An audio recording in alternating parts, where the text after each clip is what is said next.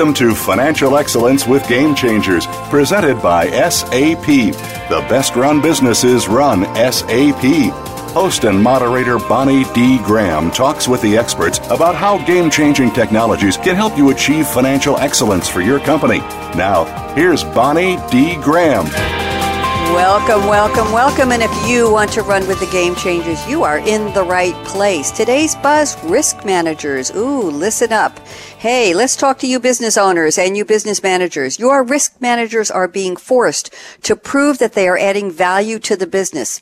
At the very same time, they're faced with a range of choices on how and where they implement risk management practices. That's what they do.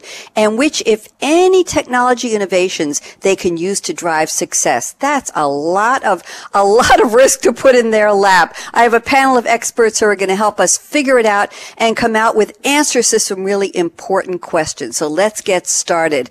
Today, my panel is headed by Sarit van Lagerenberg. She's calling all the way from South Africa. She is a manager of risk and compliance for Exxaro Resources Limited, and she implemented an award-winning risk management program in South Africa, where I am told risk management standards are very high. Here's the quote Sarit sent me. Governance, risk, and compliance, you all know that as GRC, is not about ticking boxes for the sake of compliance. Applied correctly, GRC is a set of interrelated business processes to ensure we create value for shareholders and the broader stakeholder community. Welcome, Sarit van Lagerenberg from South Africa. How are you today? I'm very well, Bonnie. Thanks for having me. It's a real privilege to be on your show, and I'm quite excited to share some of my experience here from the, the very south of Africa. Um, and I hope we can chat and leverage from each other's knowledge in this space to actually help one another, you know, to steer this in the right direction. We um, certainly will. Um, yes, talk to me about your quote, Sarita. I want to know, yes. this is very interesting. Let's start off. Go ahead. You know, a couple of years ago, um, I was on a, a, a huge reorganization initiative that was launched in our company to restructure and basically re-engineer all our current bro- business processes to ensure that we um, that we remain sustainable for the future. And mm-hmm. that is, has been proving quite problematic in the South African economy. I think worldwide we've all faced numerous economic challenges you know, commodity price volatility um, is a is a is a huge game changer in in the mining industry. We have a lot of labor um, issues in South Africa at the moment, so we needed to to reorganize ourselves to ensure that we remain sustainable. In doing that, we had to prove that every business process that we wanted to have in our company needed to provide value. So immediately that posed a challenge for, for me as the team lead for governance, risk and compliance because I was not allowed to design something that ultimately would not be adding value to the bottom line. Mm-hmm. And so I had really um, busied myself looking at, at governance, risk and compliance and what it essentially should mean to the business because I spent um, the majority of my career up to that point um, at KPMG ticking a lot of boxes. Um, and I thought to myself, this is not what business could be about. It can't be about ticking boxes. Ultimately, we want to ensure that we are profitable and that we create value not only for our shareholders, but for the bigger stakeholder community out there. So essentially to me, governance, risk and compliance is not about ensuring compliance to either SOX or COSO or COBIT or ISO 31000. It's about how the co- company is directed and controlled, how to ensure that we make decisions effectively, to ensure that those decisions that we make are based on a value system. And risk to me is about ensuring that we remain proactive as an organization, be that at board level or at the deep operational coal face um, level. And then compliance, finally, to me, is about remaining sustainable. I think all the, the various pieces of legislation and regulation that have been introduced over the last years are things that we should have been doing in any way. So a lot mm-hmm. of it mm-hmm. legislating a value system and that I think, you know, we need to turn around and say, we want to comply because we want to ensure that as a business, as a company, we want to exist in the future. Sarit, thank you. Great introduction to our topic. I'm also very excited and privileged to have you on the show. Scott Mitchell, you're second up on the panel. Scott Mitchell is chair of the global nonprofit OCEG. Scott's been on the show before, and OCEG is, I'm told, one of the leading think tanks on GRC activities. So Scott sent me the following quote from none other than Confucius. I want to say Confucius say, better a diamond with a flaw than a pebble without. Welcome, Scott Mitchell. How are you today? Hey, Bonnie, great to be back on your show. And actually, Sarit really provided the perfect lead into this. Uh, you know, I think all too often, as we are putting together programs, and what I mean by program isn't a computer program, but rather all the people, process, technology to be sure, reporting, and other structures in our organizations. Um, you know, and, I, and we see this a lot, is not only do we implement programs that are just checking boxes, but just one step above box checking is what I'll just call a boring program, something that's really, it just seems like people are phoning it in where, uh, you know, we may not be checking regulatory boxes, but indeed we're checking, um, you know, maybe some best practices which, uh, which people have identified. And, you know, what I like to say sometimes is that, that best practices sometimes just means stuff that other people are doing. It doesn't really mean best. And you know, so if you think about this quote, it, it, it's better to try to go, you know, go for broke. Try to do something meaningful. Try to do something super valuable, and maybe get it a little bit wrong. Maybe it'll be a little bit flawed. But instead of you know shooting for a pebble, shoot for that diamond in the program you're trying to put in place.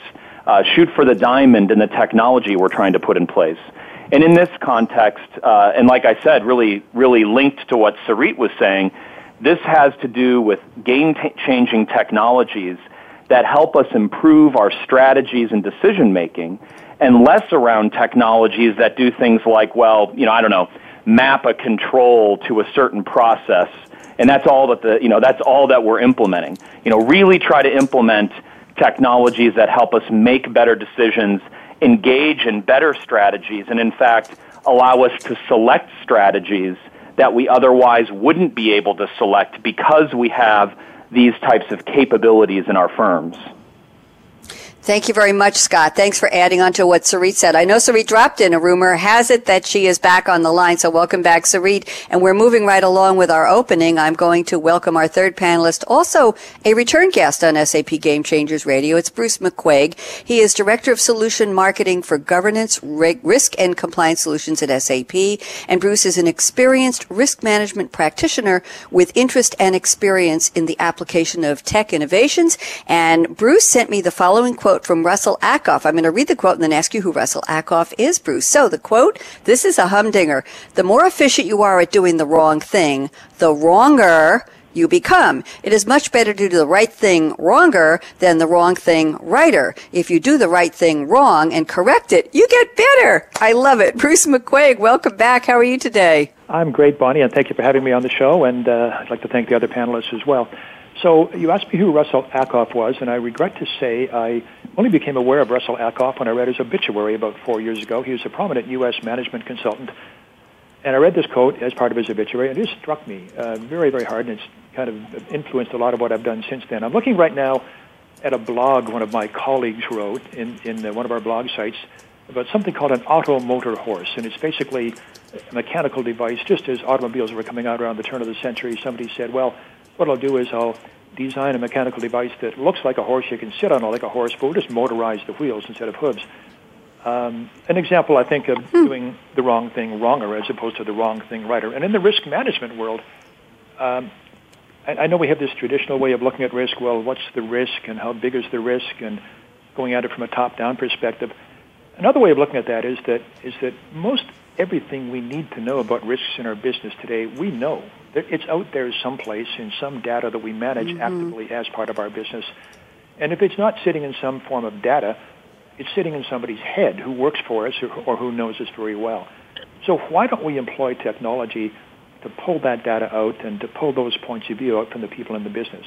Let's try doing, you know, let's try doing the right thing wronger a little bit and, and finally get it right rather than persisting in, in you know, ignoring the inherent power of technology to transform the way we work. So that's what struck me, and I run into examples every day of, uh, of I think doing the wrong thing wronger, making the wrong thing more efficient, and claiming you know ROI because we're doing something cheaper. Well, it's the wrong thing cheaper in many cases, and uh, I'm interested in doing it right. I appreciate that. Bruce, it brings to mind an old saying, uh, two wrongs don't make a right. Is that sort of a, a mathematical derivation of what you're saying here? Um, that's kind of it. Uh, it's, okay. it's a change thing as well. But uh, you can't get better doing something wrong. I think is uh, you can't get Thank better you. doing the wrong thing more.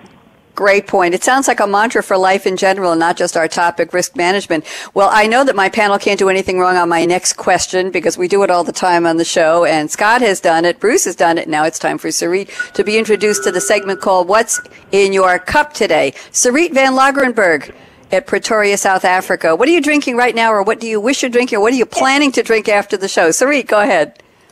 I, I almost lost you guys there, so I was so um, so disappointed because I thought I won't be able to share what I have in my glass in front of me today, um, because it's I think very exciting because it's 7 p.m. in Pretoria already. I have in front of me a glass of Pinotage, and it, what is interesting about that, it's a red wine made from the Pinotage grape, and it's um, you only actually find this variety in South Africa. Um, so if if I smell it, it's really mm-hmm. nice and smoky. It's got nice earthy flavors to it, and maybe some notes of some tropical fruit as well. I think so. Yes, I'm I'm toasting a glass to you guys over there. Thank you very much. Is it a red or white? Did you say what color it was? I didn't hear a, that. It's a red one. It's a it's a it's a red one. Um, yeah. So um, a combination. I think it was planted originally in 1925. Um, and I think uh, it's it's some or other a mix between a Cinsault and something else. Thank you very much, Sarit. That's a very interesting drink. And we do have guests from other parts of the world who tell us either they're already drinking the wine or they're ready to pop the cork as soon as the show is over. Scott Mitchell, where are you today and what's in your cup? Well, uh, I'm in Arizona and it's just after 10 a.m., so I'm not drinking wine. Uh, but as always in the morning, I, I tend to drink either coffee or tea. And today I'm drinking tea. Uh, it's called Longjing Cha, which is, and I, if there's any Mandarin speakers listening, I apologize for what I've just done to the Mandarin Chinese language there. But Longjing Cha is, uh, is uh, dragon well tea, and it's picked, uh, the best dragon well tea is always picked in the spring. Um, in fact, the tea I am drinking right now, I am told, was picked just a month ago. It was the first picking of it, so. Oh, that's very fresh. Good to know. Thank you very much, Scott. And Bruce McQuaig, tell me where you are and what's in your cup. Thanks, Bonnie. Well, I'm on uh, what they call the west coast of Ontario, which is uh, on the shore of Lake Huron, looking west across Lake Huron, about 200 uh, kilometers west of Toronto. And uh, by the way, I have had some of that pinotage that Sarit has talked about. I've been to South Africa, and uh, the, we get it here occasionally, but that's not what I'm drinking right now at all, although I may look for some later on today. Uh, it's mm. been a long, cold winter here, and it's a long, late spring, and I'm looking out at my garden, and it's a dull, overcast day, and the garden's uh, struggling to, uh, you know, come up out of the ground and turn green.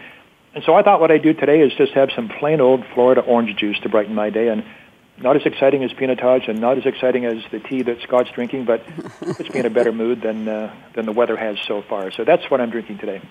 I agree. You know, I'm here on the North Shore of Long Island, New York. It has been a very long, lingering winter, Bruce, for us. And it's gorgeous out today, but somebody just told me it's really chilly and it's really windy and we still aren't there yet. The daffodils have come and gone. The crocuses have come and gone. All kinds of things are starting to bloom, but I sense the ground is still cold. So, but they only let me have water on show days. You and Scott already know that. No caffeine for Bonnie. I'm just going to mention a couple of topics we're going to cover on our, our show today, and then we're going to to go to break. So those of you who are listening, you're going to learn what the leading risk management practitioners are doing to add business value to the business. We're going to talk about how leading thinkers are developing tools and frameworks to drive value from risk management. And we're going to talk about where technology fits into this whole thing. Where does it fit? What's its niche in the world of risk management? And what promise does technology hold for you risk managers for driving value? I'm Bonnie D. Graham. In case you didn't know that, you are listening to our live Monday May 5th, 2014 edition of Financial Excellence with Game Changers Radio presented by SAP. This is episode number nine in season two if you're keeping track. Don't even think of touching that mouse, that app, that dial. I'll be right back with Sarit Van Lagerenberg at Exxaro Resources in South Africa, Scott L. Mitchell, the chair of the global nonprofit OCEG. We'll find out more about that later. And Bruce McQuaig at SAP. We'll be right back after the break. Michael, out.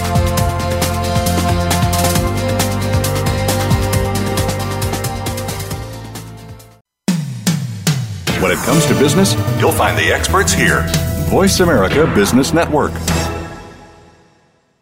Unleash the leadership potential of your finance talent now. Your business needs more than just compliant reports. Today's leading finance departments are asked to support business decision making to help companies to succeed. With SAP's risk and finance solutions, you can provide the advisory that decision makers are looking for. No matter what data source, no matter where you are, you can find the information you need to add value. Give your finance talent the right tools to be up to the challenge. www.sap.com. Sports.com. The time for enterprise mobility is now, according to IDC. By 2013, over 1.19 billion workers worldwide will be using mobile technology, comprising 34.9% of the workforce. The impact of mobility on business is clear. Increasing numbers of business users are expected to handle critical tasks and decision making in real time, no matter where they are. SAP and Sybase, an SAP company, offer mobile applications and underlying infrastructure with integration to SAP systems for secure access to business processes anytime, anywhere, and on any device. www.sap.com. From the boardroom to you, Voice America Business Network.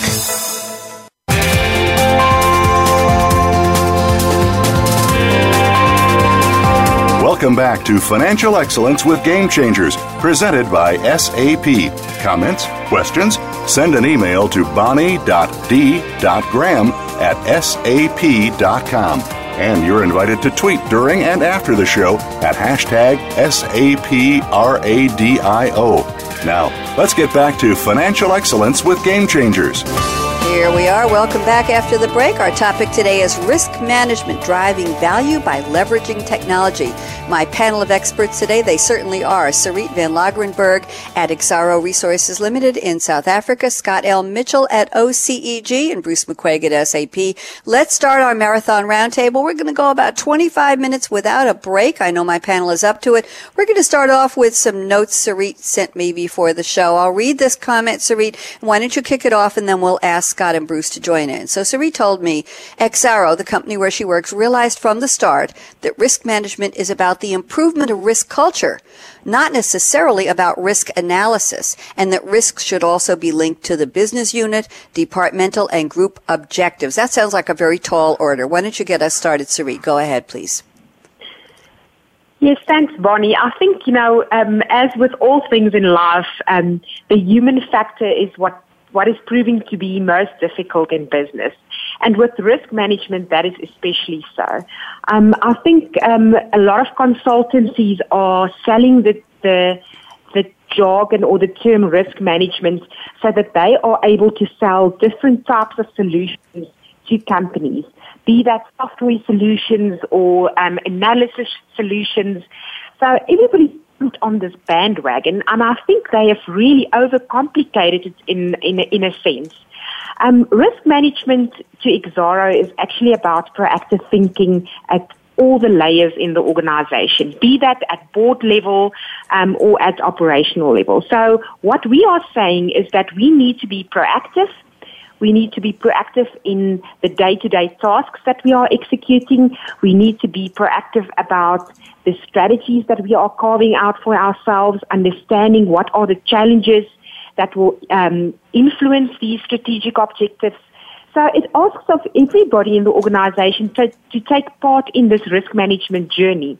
Um, and I think, you know, in working for an organization, organization where we have a lot of engineers, um, risk managers tend to jump into the analysis. So they do a lot of calculations and they do a lot of Monte Carlo simulations about unpacking the probability of this risk, but they're not taking a step back and they're asking, not asking themselves, what is driving this risk? What is the root cause of this unwanted event that I want to prevent? And then finally, what are the different consequences related to this unwanted event?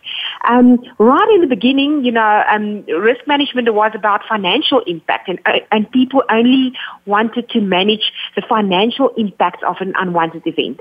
But then they started to realize that an unwanted event like industrial action has different types of impacts um, that can stem from this unwanted event. And it's not only um, about the one financial impact, it's how am I exposed to other consequences as well? And how are my controls really managing not only the consequences, but also the root causes, the different root causes that can trigger this unwanted event?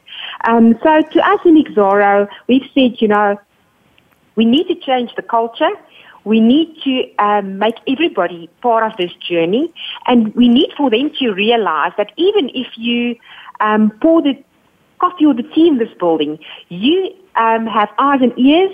You can see things that are unwanted events that need to be managed and be prevented, and we can all play a part in that.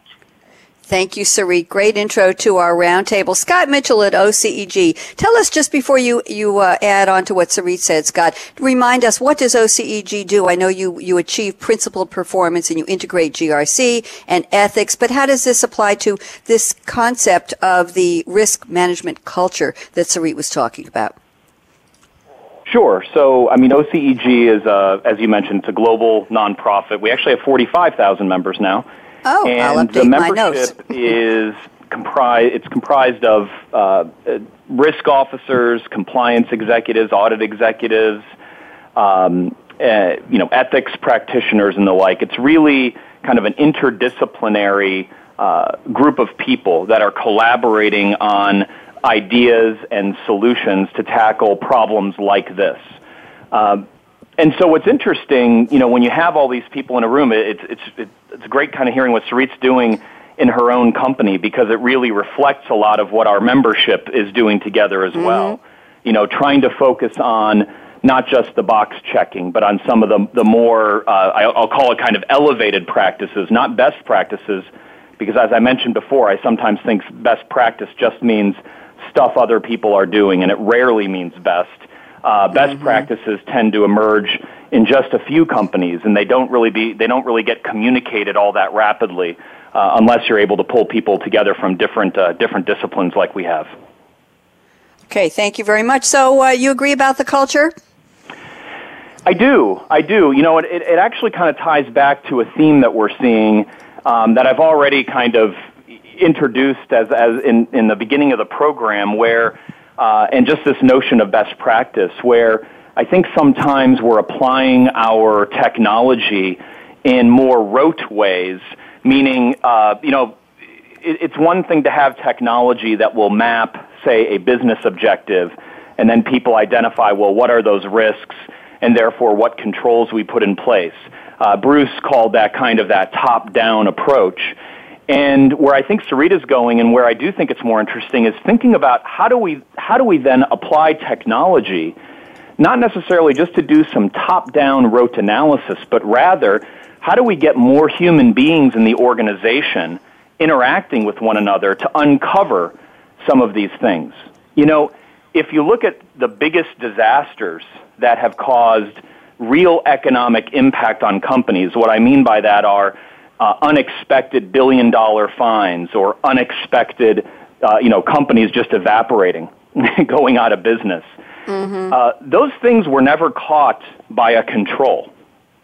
They were never caught by some kind of top down analysis that implemented either a piece of technology or a piece of paperwork being filled out. Where they tended to be caught or where people were able to identify that risk materializing, it was a human being that did it you know, either a whistleblower or not even a whistleblower, just somebody in the organization, and over time making the case that, you know, this wasn't the right way to do things. Now, I can only imagine how many businesses don't suffer that horrible consequence, right, because of all the good work of human beings that have identified risks and, and, and have been able to deal with it. Um, but it does make me think, you know, can we use technology to facilitate more of that human interaction instead of doing what we tend to do, which is try to use technology to factor the human out of the equation? Mm-hmm. We, Scott, we need to uh, later on in the discussion talk about who these right people are. Who are the right people who will will enhance and add to this culture, and, and how do you get people who are not just saying, "Oh, I found a new best practice. We're going to implement it in the next right, right. Thir- 32 days, and I have a budget for it, and everybody gather around in the auditorium. We're going to talk about it." Uh, very good points, and I believe your points go way past risk management into a lot of the business culture they across do. the board. Yes, very very good. Thank you, Bruce McQuaig. I know you're dying to say something here. What do you think? Well, a couple of things. First of all, I want to tie back to what uh, said um, in terms of uh, developing a risk culture and in terms of thinking about objectives, not just the risk. I mean, painting a wonderful, colorful picture of a, of a risk doesn't doesn't do much good unless you understand uh, what it does uh, to impact the, the business objectives you're facing. And I also think that what Scott said about involving people is important too.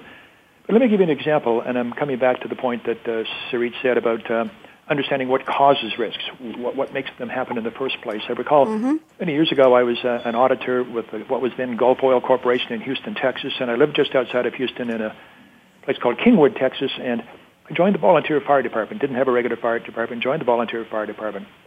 And one of the first things I did, because I moved there just before school started, when my kids went to school, we went and did a fire inspection at the school. And being an auditor, I thought, well, I know how to do this. I'm just going to go around and take a little checklist and make sure there's fire extinguishers where they ought to be and make sure that they're fully charged and make sure that they've been inspected. And the people I worked with stopped me in my tracks. They said, wait a second. Every time anybody uses a fire extinguisher in this school, we have failed in our job. It doesn't mm. matter how many fire extinguishers you, you have or what kind they are or how big they are. Fire extinguishers don't prevent fires. So just sitting here and trying to figure out how to, how to control the fires doesn't really count. We need to understand what causes the fires, and what causes the fires are combustible material, and we've got to look for anything that's combustible. And what causes the fires are sources of ignition, things that can spark, cause a spark that cause things to burn. So that was my first lesson in risk management. And you can extrapolate that to what are the events and conditions that cause a, a company to lose 100 million customer credit card records? What has to precede that? And who knows about that in the organization? And how do we harness that knowledge? What are the events and conditions that can cause a, a well in the Gulf of Mexico or any place else to go out of control? Because the people on that rig know what those events and conditions are, and sure. they know where they're occurring. So how do we harness that? So what I think we have to do is what I call managing risk from the left-hand side. Manage it before we even have to put a control in place. Understand for those kinds of risks we cannot accept what causes it and how we can influence those things. And I think there's all kinds of opportunity for employing technology to do that, and I think Scott talked about it, and I think Sarit is, is doing it. Bruce, I have one question for you. You said the types of risk we cannot accept. Is there a scale? Is there a sliding scale of, well, this is okay, well, not so much, and up to the well, OMG, you have got to be me, kidding me. Let me give you an example. When you mm-hmm. uh, get in your car and uh, go to the grocery store, you buckle your seatbelt. You don't do an analysis of, uh, you know, how many DUIs have been, uh, you know, found on the road, how many accidents there been. You don't get to phone the weather re- department to get a road report. You say, I'm going to buckle my seatbelt and I'm going to accept the risks that I might face driving to the grocery store because I think they're about one in a million or more. So you're accepting those risks. You've got a little mm-hmm. control in place to help you get over it.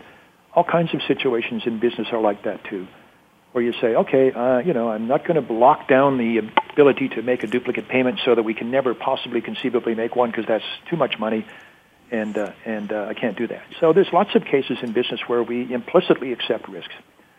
Uh, I'm just trying to make those things explicit and uh, mm-hmm. design the responses we need so that we can live with the risk we can accept.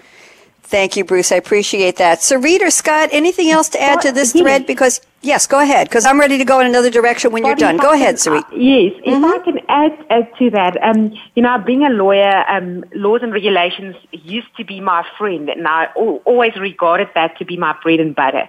But um, once I've jumped into the governance, risk, and compliance space, I've realized that with risk management, laws and regulations and best practice codes have really become my enemy. And the, and the reason for that is that that um, that Bruce just gave, um, you know, of people having a conversation about what, what causes the risk and what are the potential impacts of a risk.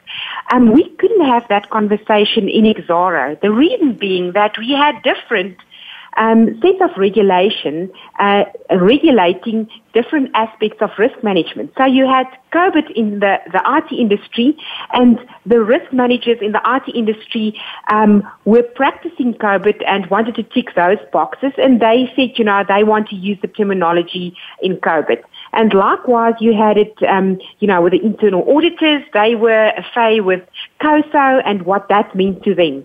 And then on the other hand, you had the project managers um, practicing PMBOK, and they wanted to use the terminology and the process in PMBOK.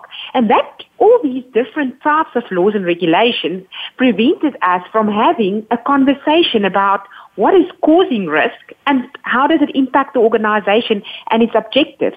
So, you know, these, these, almost these codes of practice have become my enemy in the sense that they are so silo based and they look so, um, you know, only in their sort of, uh, in their space that um, one could not have a conversation like that in Exxaro. And what we needed to do was actually um, explain to people what risk management is for. Why do we want to do this?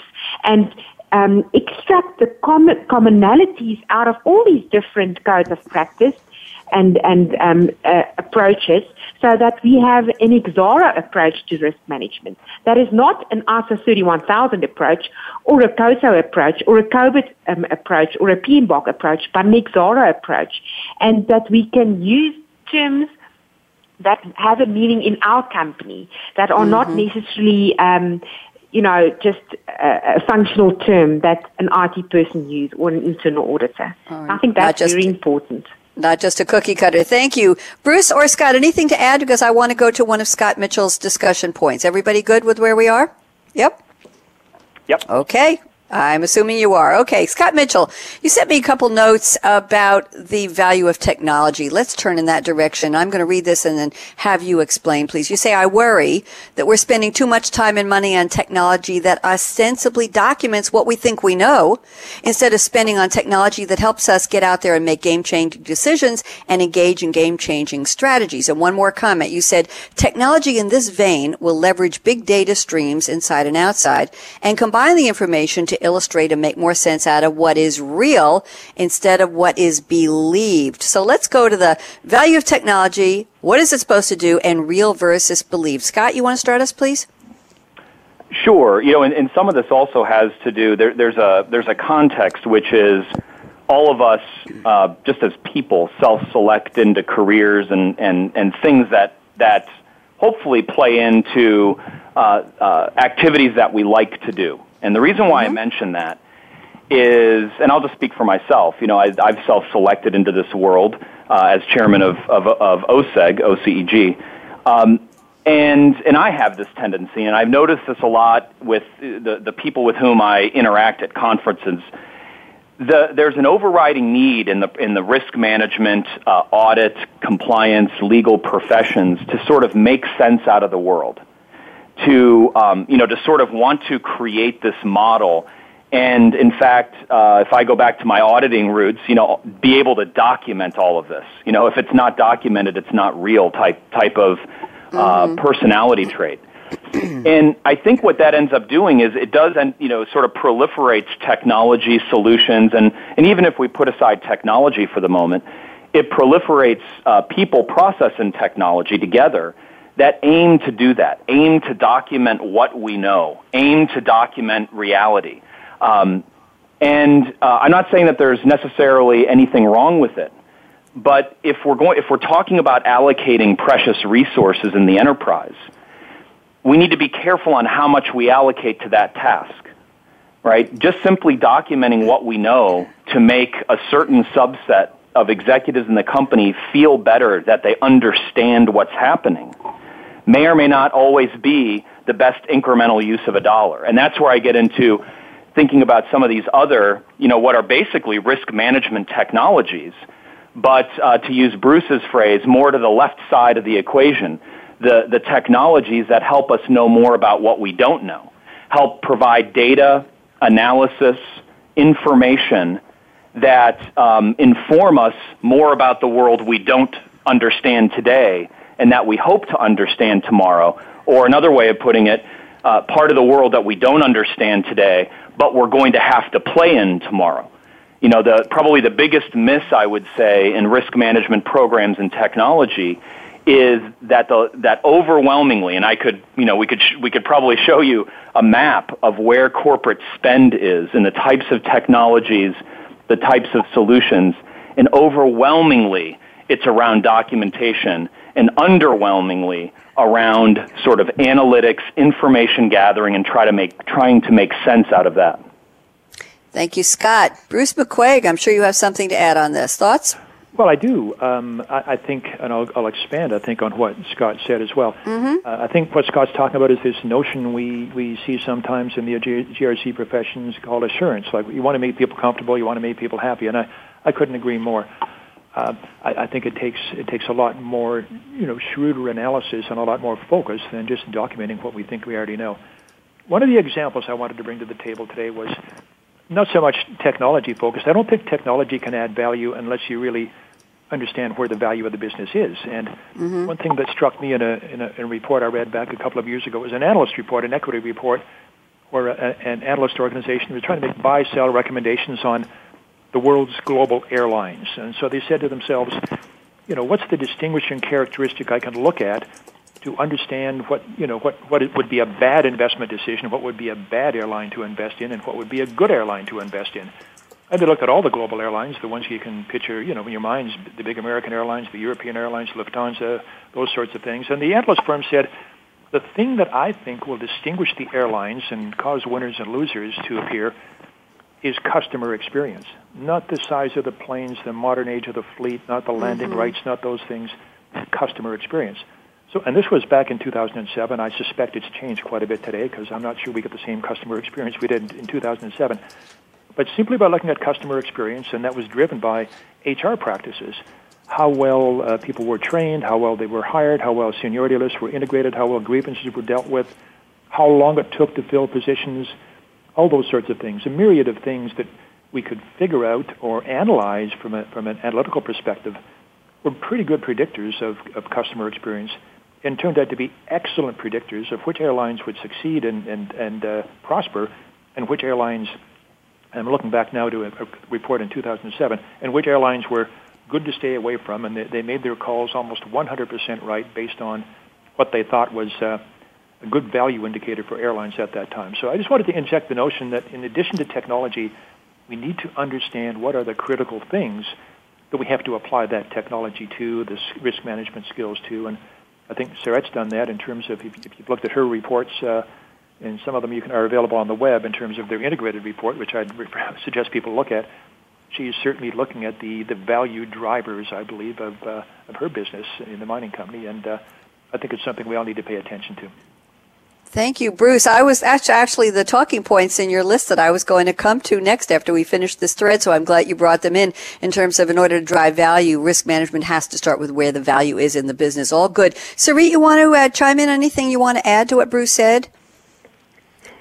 Um, yes, thanks, Bonnie. I think sometimes people implement technology because they think they're going to solve a problem with that or that the technology is going to serve the purpose of what um, human behavior should actually do. You know, and it's, I think it's a little bit like a, a married couple that have trouble and think they, you know, they're going to have a baby and that's going to solve everything. That's unfortunately not the way um, the cookie crumbles, you know, and, and I've seen that with a number of unsuccessful implementations in our company. I must say that we are one of the only um, IT projects in our company that were that was done on time in budget um, and that achieved what we promised it would. So I think you know it, it's really back to what um, how the technology can support the business process, not override it. And I think that's what we've done with our implementation and what has stand us in good stead. Um, Bruce, your point, point on the integrated report, I think what technology also does, it assists us to extract the the, the relevant pieces of data that can tell you a story. So now that we've um, been uh, a year on, on SAP and our risk management system, um, you should certainly look at our new integrated report that is probably now published already on our web. But some of the important pieces of information that you can see out of our risk management process, that is purely just because we collect um, a lot of data, is we saw that that uh, about um, and let me not quote myself incorrectly, yeah, um, about sixty percent of our root causes of our risk. No, I'm, sorry, I'm, I'm incorrect. 80% of our, our risks have external root causes. Now, that is a very interesting statistic for a shareholder to look at because mm-hmm. it says that 80% of our risks um, may be beyond our control. Um, another interesting st- statistic is to say that um, 60% of them are people related. So if we have um, a problem with people in our organization, with culture, um, you know, that is certainly going to put some of our strategic objectives at risk.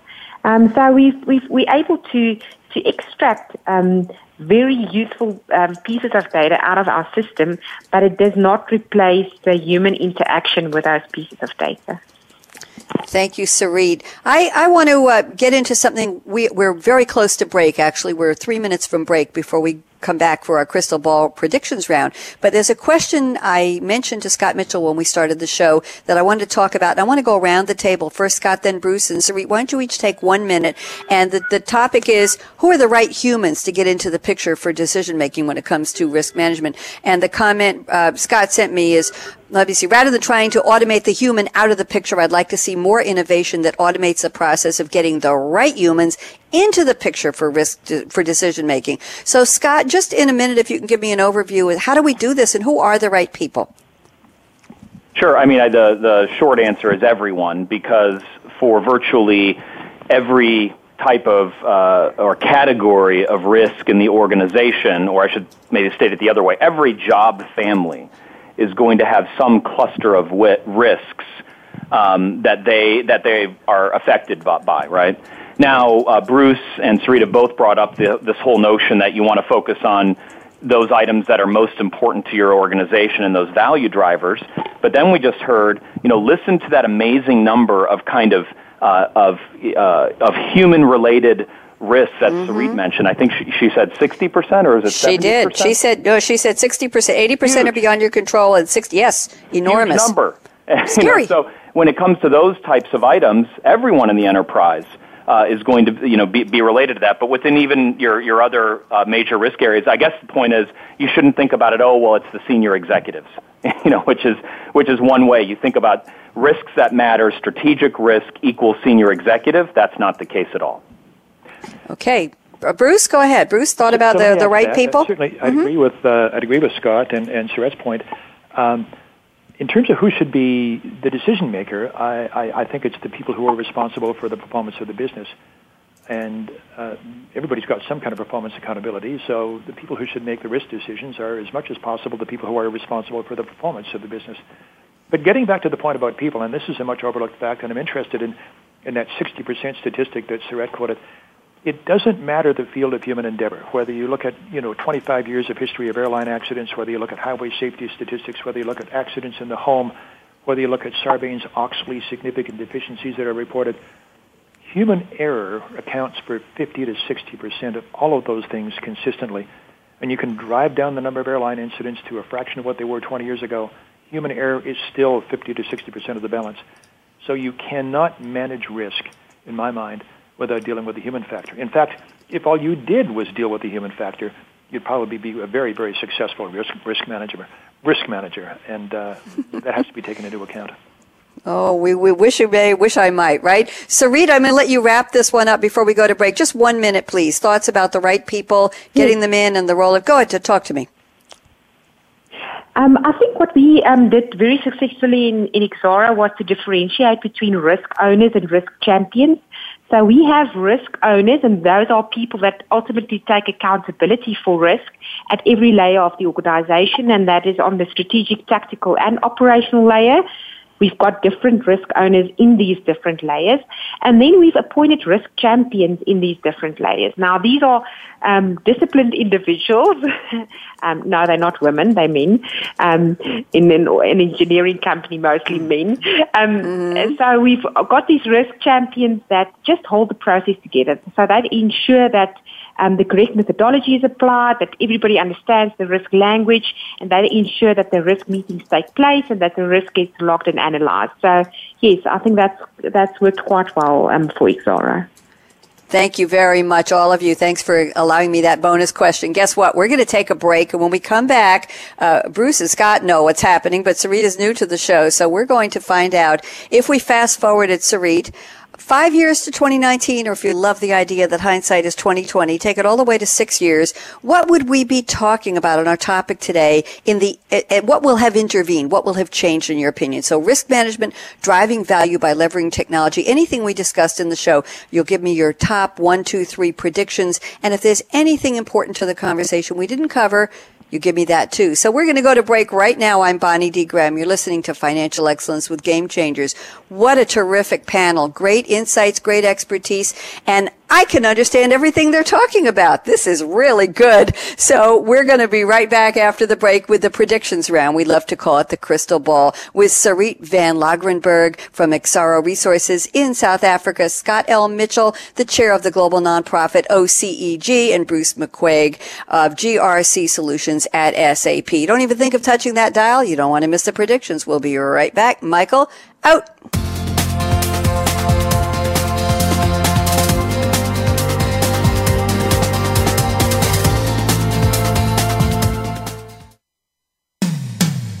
When it comes to business, you'll find the experts here. Voice America Business Network. Unleash the leadership potential of your finance talent now. Your business needs more than just compliant reports. Today's leading finance departments are asked to support business decision making to help companies to succeed. With SAP's risk and finance solutions, you can provide the advisory that decision makers are looking for. No matter what data source, no matter where you are, you can find the information you need to add value. Give your finance talent the right tools to be up to the challenge. www.sap.com. The time for enterprise mobility is now, according to IDC. By 2013, over 1.19 billion workers worldwide will be using mobile technology, comprising 34.9% of the workforce. The impact of mobility on business is clear. Increasing numbers of business users are expected to handle critical tasks and decision making in real time, no matter where they are. SAP and Sybase, an SAP company, offer mobile applications and underlying infrastructure with integration to SAP systems for secure access to business processes anytime, anywhere, and on any device. www.sap.com. From the boardroom to you, Voice America Business Network.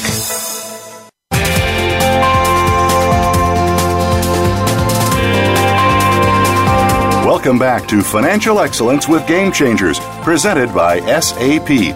Comments? Questions? Send an email to bonnie.d.graham at sap.com. And you're invited to tweet during and after the show at hashtag SAPRADIO. Now, let's get back to financial excellence with Game Changers. Uh, this is Bonnie D. Graham. We're coming back with our crystal ball segment, and we're going to start off with Sarit Van Lagrenberg at Exxaro Resources in South Africa. Sarit, how clear is the sky for you in terms of risk management driving value via technology? Can you see clearly ahead five or six years, or what time frame would you like to project for us, please?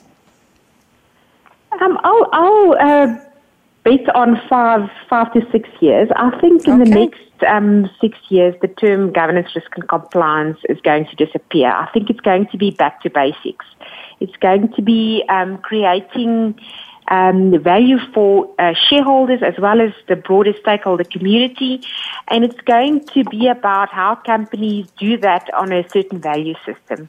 So I, I really think it's going to be back to good, good old um, values, you know, transparency, integrity, honest responsibility, um, and then I also think it's going to really be about creating transparency at every layer of the organize, organization um, to ensure that shareholders um, have a level of transparency on um, how the company is faring in terms of achieving these strategic objectives internally in the companies. I think um, it's going to be really uh, very much focused on achieving strategic objectives and what should be measured um, to ensure that we achieve that. One thing that I've discovered with our um, newly compiled risk appetite framework is that if you measure the right things and you ensure that you continuously make those pieces of important information available to the decision makers, um, you really change the the uh, the types of things that the the board is busying themselves with and what they are talking about. Um, before, you know, it was all about financial statements. You know, are we still a going concern? How is the revenue looking? How is the headline headline earnings per share looking?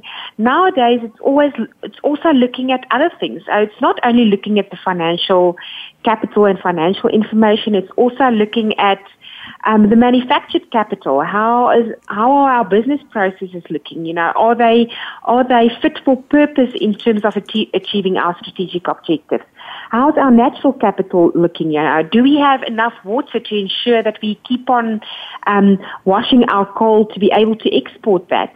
Um, do we have enough um, resources to mine for the future? And then on the on the on the human capital side, do we have the right resources, human resources, skills, and experience to ensure that we can take um, the resources out of the ground, that we can beneficiate them and sell them to a market? Then also on the social capital side, are we measuring the right things? Or do we ensure that um, that we have the right relationships to allow us to be sustainable for the future. So it's really balancing all these capitals, um, measuring the right things, ultimately to ensure that we achieve our strategic objectives. And obviously, you know, in the background, governance, risk, and compliance um, really uh, have an impact on all these capitals. But I don't think the focus will be in future on on governance, risk, and compliance as separate pro- business processes. I think it will be really on how do we create value um, for our shareholders based on a value system and to ensure that we measure the right things to ensure that we achieve what we wanted to from the outset. Thank you, Sarit. Wonderful. I want to turn over to Scott L. Mitchell at OCEG. Scott, I can give you exactly two minutes. Go ahead. Sure. Yeah. I mean, if I were to just kind of narrowly focus on the the topic of technology innovation and, and risk management, I'll echo uh, some of what Sarit said, uh, and also build on our conversation around trying to get more of the human element. Uh, my prediction would be a lot of the the technology in governance, risk management, compliance, et cetera. The, the the cost of that is going to trend towards zero. I would almost give an analog of the CRM market, right, where the, the cost per um, enterprise user, for example, of CRM technologies uh, has really plummeted uh, insofar as the technology uh, that you're buying is just a glorified contact manager, right? If that's what you're buying, the mm-hmm. price of that trends towards zero. That in the ERM or, or GRC world would be that rote, you know, documentation of what we know. So I think a lot of the, the, the price and cost there is going to dramatically be reduced. But meanwhile, I see a lot of these data gathering um, solutions uh, sort of going the opposite direction, being able to be priced uh, as they are, are uh, applied to uh, to the big decisions in the enterprise. Uh, because you know you, you, imagine making a strategic acquisition a little bit better, or make uh, actually being able to engage in certain strategies that were unavailable to you prior to having some of the information.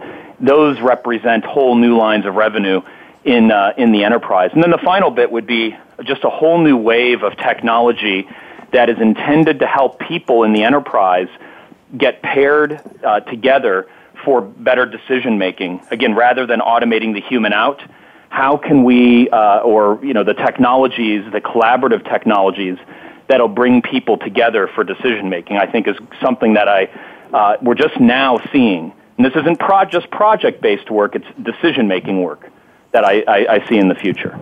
Thank you, Scott. And I can give, let's see, I have one minute to give to Bruce McQuaig. So you're going oh, to be gosh, my I'll wrap up. I'll have to talk, talk really a little faster. Go ahead, Bruce. Thanks a lot. So um, mm-hmm. I have to say initially that um, I, I think perhaps directionally uh, GRC and maybe even risk management will go in the direction that, that uh, Sarit suggested and perhaps disappear as a unique concept. Uh, the caution I have, and I'm optimistic, but the caution I have is that there are very hardened silos out there, not bad necessarily, but hardened in terms of the COSOs and the COBITs and the ISOs of the world that, if anything, are slow adapters uh, and not necessarily collaborative uh, in, in terms of their approaches. So I think if we're going to see fundamental change, and I think we have to have fundamental change, it has to come from the top of the organization. Perhaps uh, the King, Report, King Commission and some of those organizations that are driving uh, integrated reporting and standardized reporting, those sorts of things. It'll be supported by technology, I think, that can monitor social media for indications of consumer sentiment, employee sentiment. Uh, it'll be supported by technology that can survey grassroots employees who may be seeing trends that we need to know. It'll be mm. supported by big data that can make all kinds of linkages between the cause and effect relationships that we think are that we think are critical. So I think it'll look a lot different, and it might be done by completely different people, but I think it'll be much much more valuable um, than perhaps what we're seeing today. There's really good examples of ERM and GRC, but they're at this point in time exceptions, and I think they have to become the rule rather than exceptions. And I think we have to do the the right thing wronger a little bit and um, finally figure out how to make it work.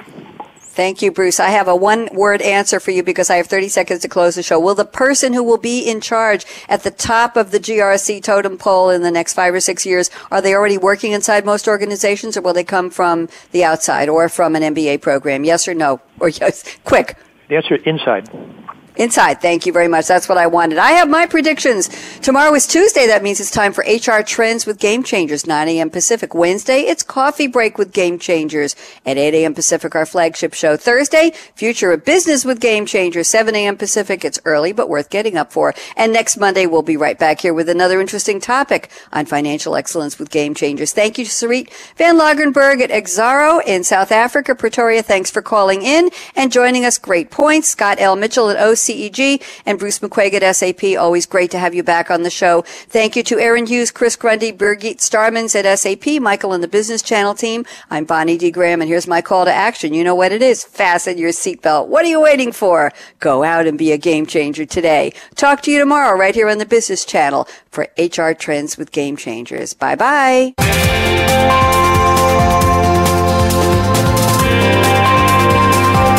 Thanks again for tuning in to Financial Excellence with Game Changers, presented by SAP. The best run businesses run SAP. To keep the conversation going, tweet your questions and comments to hashtag SAPRADIO and join host Bonnie D. Graham again next Monday at 10 a.m. Pacific Time, 1 p.m. Eastern, here on the Business Channel.